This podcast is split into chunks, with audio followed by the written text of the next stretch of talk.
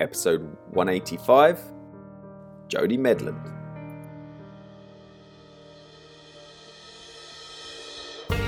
Welcome to Awaken Your Alpha. My name is Adam Lewis Walker, former athlete and teacher, now turned lifestyle and entrepreneur coach. Each week, we bring you the world's most successful minds to inspire you to act on your true potential. It is time to awaken invite you to my live event one month away all about the world's experts sharing how to achieve more and take massive action and really awaken your alpha in 2016. The New York Times bestselling author of Mastery, The 50th Law with 50 Cent, and his best known book, The 48 Laws of Power. Robert Greene is secured as our big name coming to the event May the 27th and 28th. There's only 50 seats available. So head over to ayalpha.com forward slash awaken Right, good morning, everyone. We have a brilliant one for you today. It's all about writing and creative writing and just really becoming the master of your craft. We have Jody Medland on the line. He's worked as a freelance writer in London for more than a decade. He's collaborated with various brands, well established names. His work began in television, where he wrote commercials for clients such as The Times, Kellogg's, Viacom, Trident, Nickelodeon, MTV, T Mobile, and Sky. So, some really big names. Jody continued his growth by writing several short films that were shown to much acclaim at BAFTA. In 2012, Jody won a gold medal for his, at the prestigious Race for Apps competition in London for his live action interactive game Track the Ripper, which we're going to find all about in the interview. And in 2013, Jody wrote his debut feature film, The Adored, which went on to enjoy worldwide distribution, winning Best Film at the Durban Film Festival in South Africa, as well as earning three official selections in Poland, Germany, and the USA. Jody will be releasing his debut paperback novel, The Moors. Okay, he's a member of the full member of the Writers Guild of Great Britain. Um, as we just talked about before the interview, his passion is all about writing and then directing films is I think where he's going to be going forwards into. But firstly, it's early morning for both of us. Jody, are you ready to awaken your alpha? I absolutely am, Adam. Thank you so much. No worries. I mean, is there anything you'd like to add to sum up or take away from your intro, or anything you'd like to highlight? Um, to add, I mean, I guess what you can see there um, within the kind of body of work I've done is it's quite varied. Um, that that wasn't done on purpose necessarily. I mean, I moved to London 14 years ago, the intention was to write and direct feature films, uh, but you do learn quite early on that it's not as simple as that. Films in the UK generally don't really make money, so pretty difficult to stand any chance at all of getting your funding and things. Uh, you really do need to build up some kind of body of work that lets people trust um, that you can deliver on what you're saying you can. And generally, you know, there's only a couple of avenues into that. So what I did is I, I, just got work experience on commercials and things because they do happen all the time. Yeah. Uh, okay. Um, and there's a lot of TV sort of you know continued drama, EastEnders, Hollyoaks, and these are actually viable ways to get into into writing. If you're trying to just work on your own original work, it's incredibly difficult. So I ended up doing a lot of varied things just to really get to where I'm going. And I'm, I'd still say I'm only really halfway there. And like I said, this is 14 years in, so it does take a lot of dedication. If, if you want to be a writer for a living, um, particularly with films and TV and things, you know, be prepared to work. Yeah. What what comes across from that is obviously you, you've got your goal. You you obviously want want to be a writer and continue being a writer, but then obviously the path to where it, you're going, your ultimate goal with writing, you know, is varied and you know it changes. And um, it looks like you you know you've got that entrepreneurial spirit. What would you say is a key aspect of uh, why you are so good at writing and creative writing, and have you managed, managed to do so well over the years in this industry? What are you? Some just some quick. I'm sure we're going to dig more into it. But what are some some things that you think you bring to writing, basically? It is a strange thing because when I look back, I mean, I was literally the kid at school that had no idea what I wanted to do. Everyone else seemed to know what they want, so they they were going to college. They had their idea in their mind of where they would be. And I honestly, I was a bit worried when I was about 14, 15. Mm-hmm. You have to make these career decisions, and I just didn't know. Um, but when I look back, it actually was very clear that I was going to be a writer. I mean, English was the only thing I excelled at. Um, my teachers would always say, sort of my ability to create original concepts and stories was so completely strong that it was something that was always picked out. Um, if you read my school reports, they were always like Jody, cannot concentrate, um, very occasionally loud and disrupted um, and disruptive. Sorry, but they said his English skills, his writing skills, his creativity is incredibly strong. Um, I was going to say, like like you say now, looking back on it from an outside perspective, even for yourself, it probably it, it stands out as pretty obvious. That's the sort of thing you're going to, the area you're going to get into then. Yeah, um, I, I think so. And honestly, I, I feel like it's something that I was supposed to do. It, it wasn't really a choice. Um, and so it's hard sometimes to, you know, give advice on why you should do something because if you're just naturally strong at an area, maybe you should just, you know, look at it and consider it as a career. Um, yeah. I just think like, you know, when I'd left school, which was quite a, quite a while ago now, unfortunately, um, in, in Barnstaple in North Devon, it, they just weren't very clued up on what to do. Like with writing, they didn't really have anything to to recommend to go into. So that was the hard thing was leaving school at a time when there was no real guidance or advice and just yeah. having to figure that out yourself. But I feel like I always should have been doing what I'm doing now. Like I said, I wasn't sure what I wanted to do, but I did go to college yeah. mainly because my friends were going to college. It was a very eye-opening period of my life um, because what actually happened is I, I clashed quite often with my head of my head of media was the head of film and he actually run the whole class Oh, blimey. Um, and because I like spending too much time with someone, sometimes there can be issues, can't there?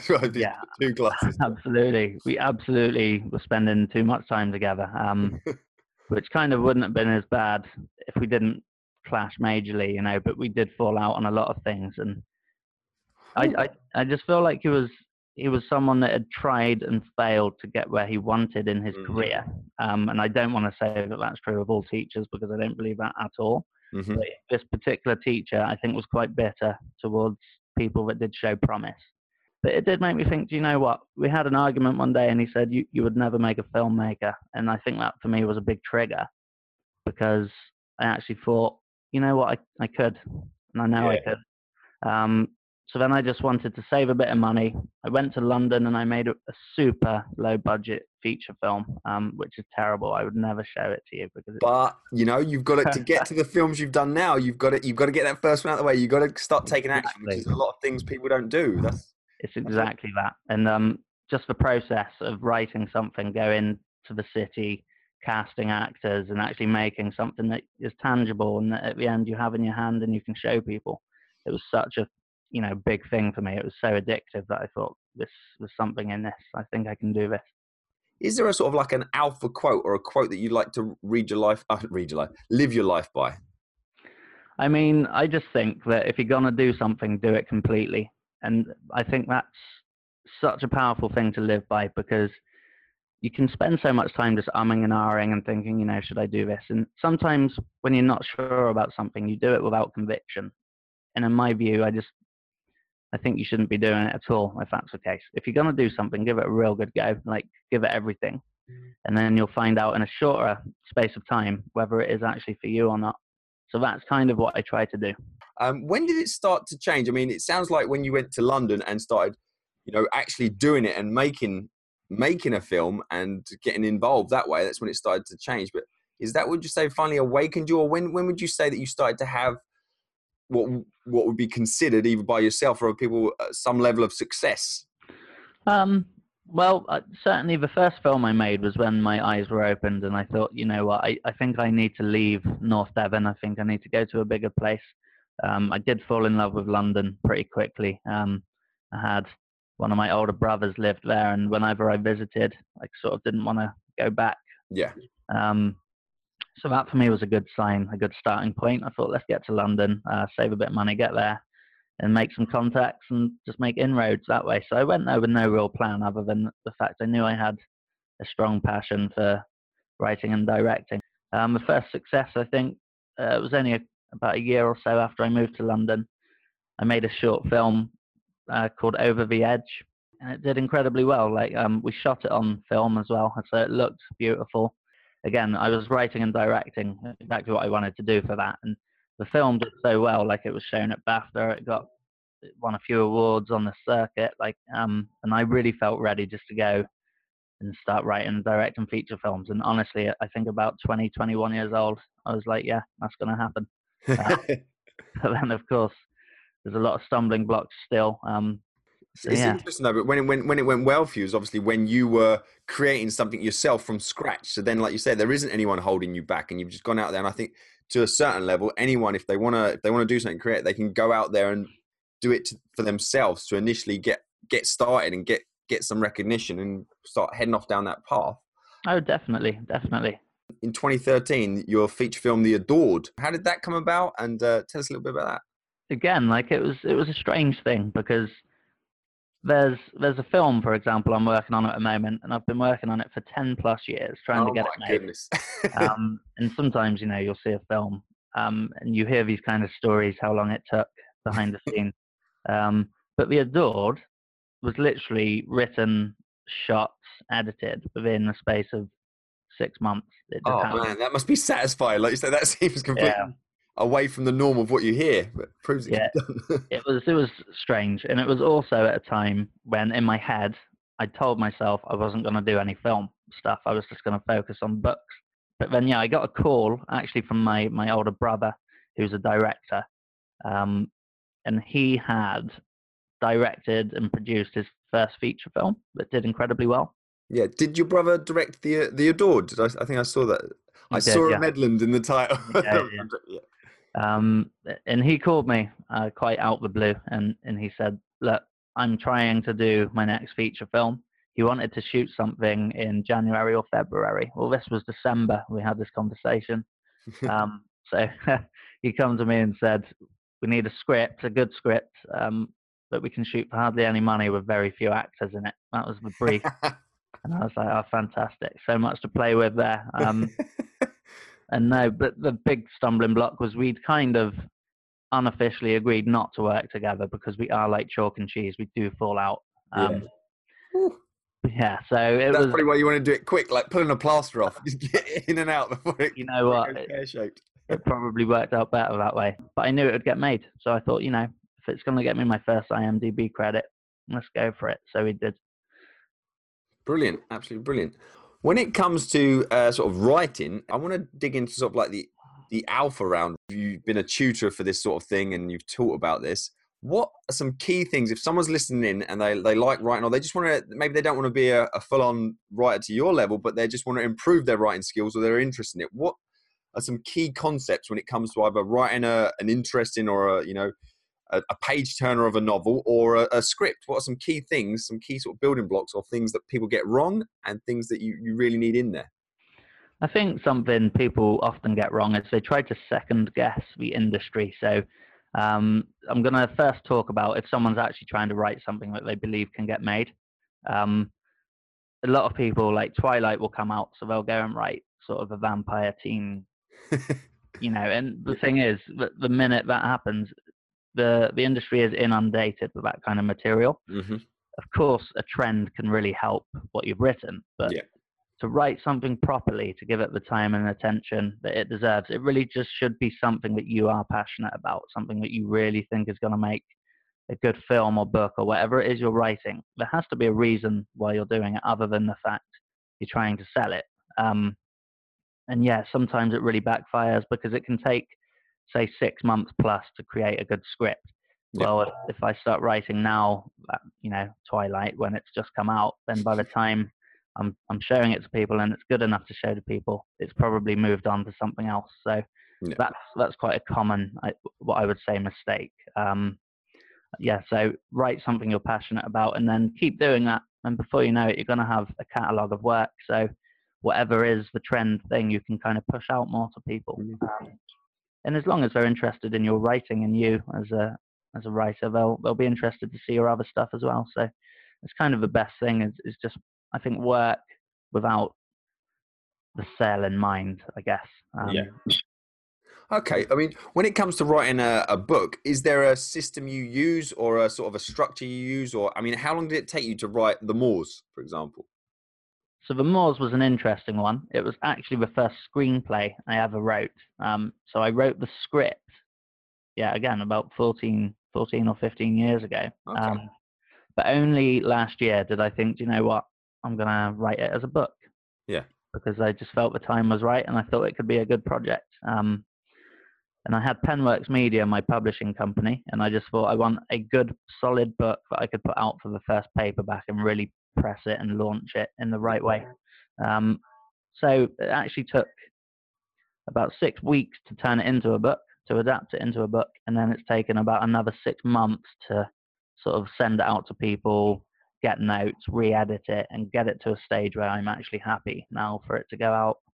Anyone that does listen um, and is interested, just go to penworksmedia.co.uk, or you can just follow us, Penworks Media, on Facebook, Twitter, um, and any giveaways and things that are happening at the time. Of course, they'll be able to see. Well, this is our Yoda question as well. I mean, apart from uh, a teacher that you didn't get on with and he kind of just laid the gauntlet down, who helped awaken your alpha? I mean, there hasn't been any obvious figures there. It could be, it could be several people. On that note, I actually want to ask who, who's your sort of favorite writer or favorite director? Who's someone you think actually they've got their they got their shit together? and, I tell you, when when I was growing up, um, M Night Shyamalan. Uh, oh, awesome! Yeah. That yeah, that's a writer director. Blimey, yeah. He he, yeah, his mark, doesn't he? You know it. You start to literally uh, around that phase when he was really hot. It was kind of like, oh, this is one of his films. Kind of didn't really find out much about it because I didn't want to know what too much, but just oh, it's one of his films. Kind of know what the sort of sort of thing to expect and that it's going to be quality and I'll just go and see it. Now I yeah, that's awesome. So yeah, I, I, I do remember specifically the moment. I mean, I was still living in Devon, and I went to see The Sixth Sense. I mean, that is such a great film. Um, yeah.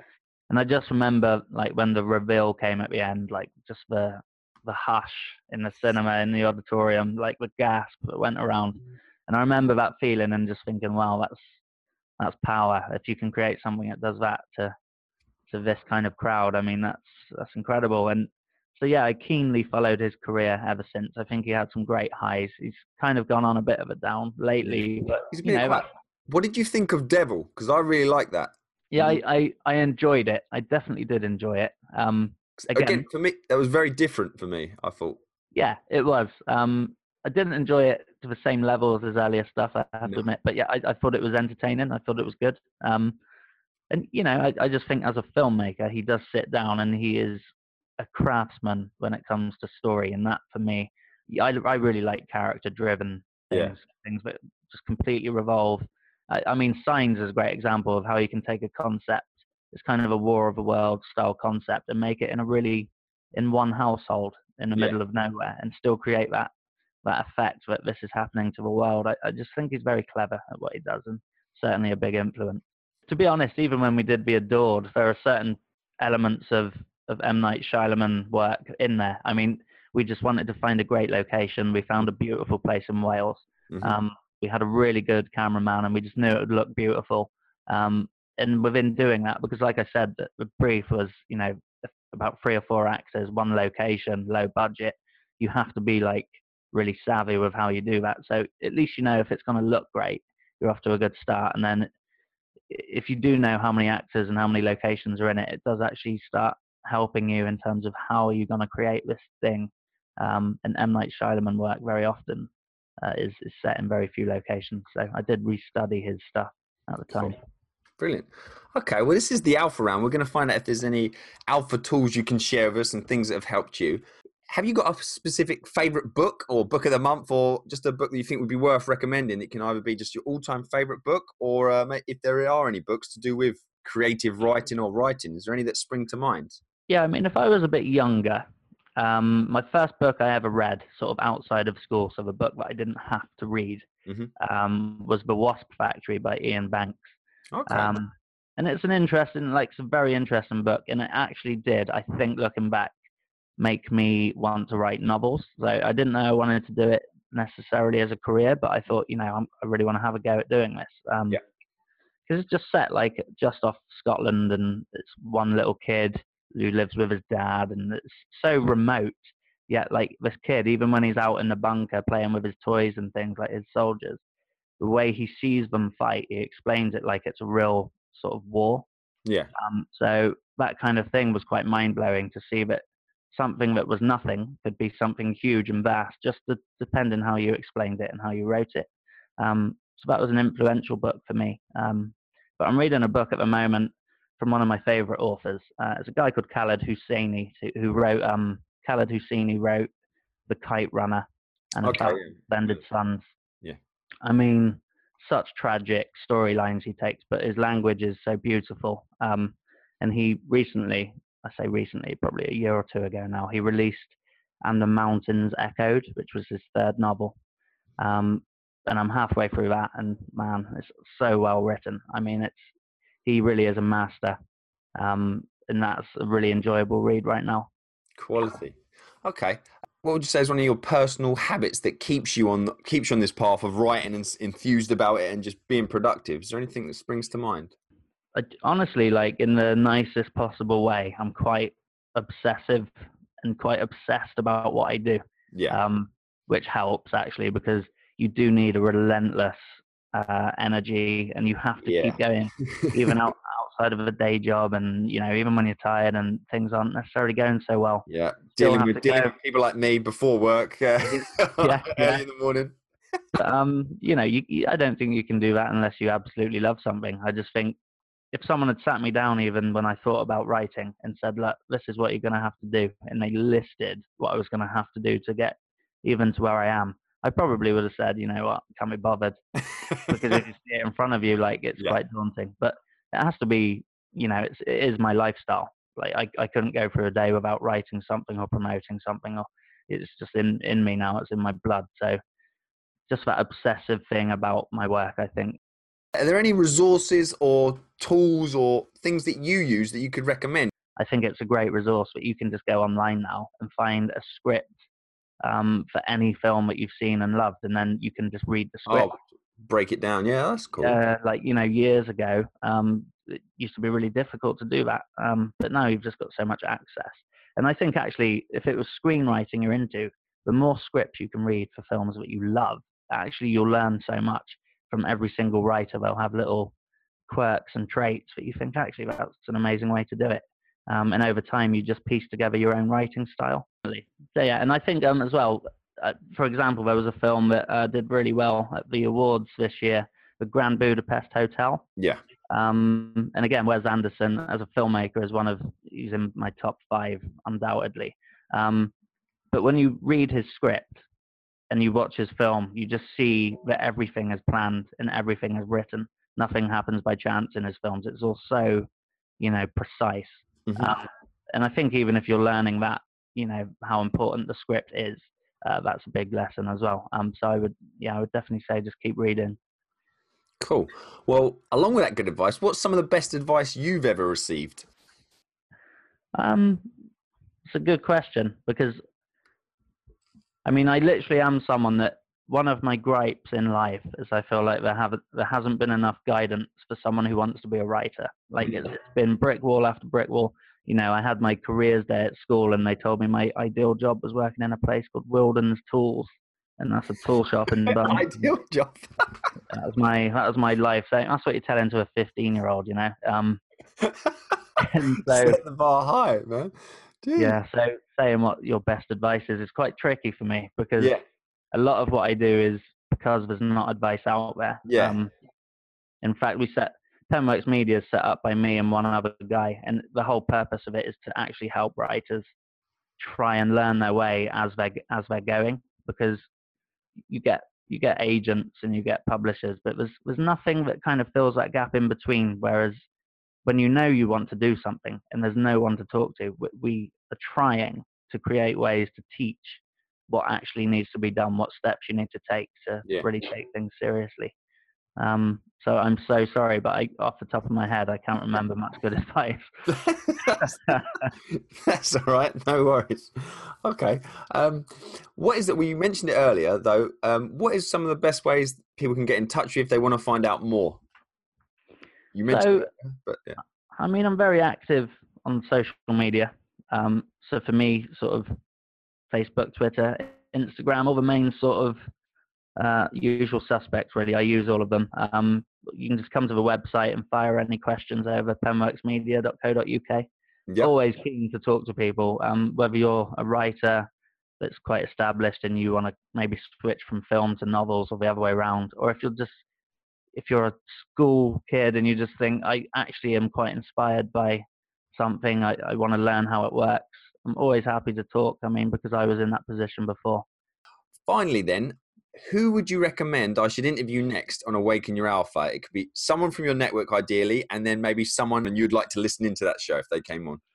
I tell you, um, there is a, an incredible musician who was quite idle for years. Like I've known him for about four years, and he had such a beautiful voice, and he really could play. Um, and I was on at him saying, "You need to be out playing every week, gigs, and you yeah. know, you your music out there." But I think he was one of those. He had the talent, and he was very good actually at promoting other people. But when it came to himself, I don't know whether it was a shyness factor or a lack mm. of He just wouldn't do it. But now, finally, he's got a good manager. He's sort of out doing things all the time. Um, he's called Rosenchild. Um, his name's Alex Eme, but he performs under Rosenchild. And he, I would love to hear an interview with him because he's now on the path to, I think, making it in the music industry. And I think that would be useful to a lot of people as well. Cool. I'm going to squeeze in a little complete blank around where you have to complete the blanks for me and just uh, finish the sentence, just so we find out a little bit more. This sign of digs below the surface then. Okay. If I was ever to visit your hometown or Devon, that kind of area, I should visit all the beaches.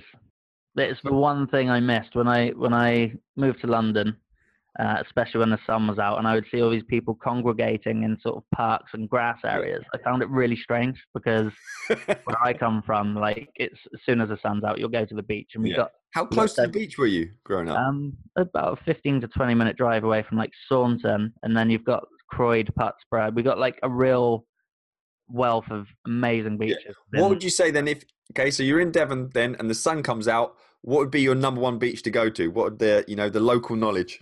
I love Putsborough. Puxborough. Putsborough, it's called. And it's it's one of those beaches that to get to it is a real pain because ah. you have to like toot your horn all the time because the roads are so narrow. Yeah. Every time there's a car coming the other way, one of you has to back up and it's like a nightmare to get to, but it's kind of worth it. It's one of those sort of life's hidden treasures, really. Oh, um, awesome. Your best friend would describe you as? It would be determined or ambitious, I would hope they would say. Cool. Okay. the last time you were drunk was? Last weekend anything of note or just a, a weekend? um, well, it wasn't. I mean, I don't. It's no longer a weekly occurrence for me, but there's been a few weddings and things. Um, I was gonna say, yeah, that's that's growing up. That's the same here. yeah, yeah. So it was my girlfriend's friend's wedding, so we went there, and it was lovely. All about weddings nowadays, yeah. Yeah. Awesome. Okay, you upset people by being too honest. Okay, Sometimes. that comes up. That comes up a lot. yeah. Okay. And then finally, what is your favorite movie and why of all time? Um, it has to be one. I, I would say Chinatown. Um, ah. Just because the performances in it are absolutely through the roof, but it's just so complex and the way it's written, there's so many layers to it. And even when you analyze it all these sort of years later, it's almost a complete perfect script and a perfect film, I think. Awesome. Well, that seems like a, a good good way to end the show. As I say, thank you so much for starting your day. Have a good one, and it's been an absolute pleasure. Oh, thank you so much, Adam. It's been fun. No worries.